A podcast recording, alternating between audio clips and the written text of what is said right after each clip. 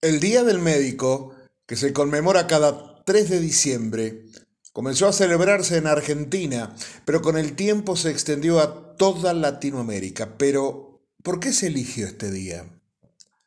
Este homenaje data del año 1953, cuando el profesor e infectólogo argentino Remo Bergoglio propuso la celebración en esta fecha en homenaje al doctor Carlos Juan Finlay Ibarres nacido el 3 de diciembre de 1833.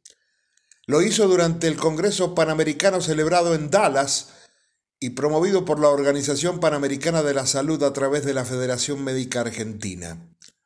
Finlay, también conocido como el hombre mosquito, fue reconocido por descubrir que la hembra de la especie de mosquito Aedes aegypti es el mecanismo de transmisión de la fiebre amarilla. Por sus múltiples aportes a la medicina y la ciencia, fue nominado en reiteradas ocasiones al Premio Nobel. Asimismo, Finlay es una figura muy reconocida por ser el fundador del Sistema Nacional de Salud Pública cubano. El doctor Omar López Mato, médico oftalmólogo e historiador argentino, detalló que a lo largo de todo el siglo XIX se buscó la causa de la fiebre amarilla que había ocasionado muchas epidemias en distintas ciudades del mundo, incluida Buenos Aires en 1871. A la par que agregó que esta búsqueda se profundizó cuando la enfermedad hizo estragos entre los trabajadores del Canal de Panamá. Fue entonces que Finlay postuló el contagio a partir de la picadura del mosquito. Para confirmar la hipótesis, el ejército norteamericano formó en el año 1900 una comisión bajo el mando del coronel Walter Reed.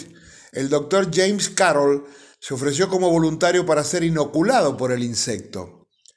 Este momento fue inmortalizado en la pintura de Dean Cornwell, Los conquistadores de la fiebre amarilla. A raíz de este experimento que confirmó las sospechas del doctor Finlay, el doctor Carroll murió.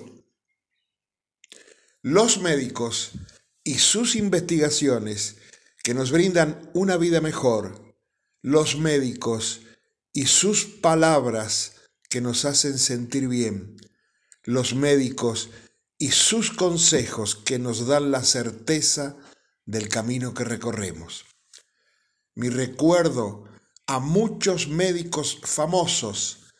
Joseph Ritchett, médico de Belgrano, Favaloro, Maradona, Matera, tantos más. Y también a silenciosos y trabajadores de hoy día, como Rubén Contreras, Jorge Cubillos, Gustavo Silva, Álvaro Valtorta y mi querida hija, María Belén Cazorla.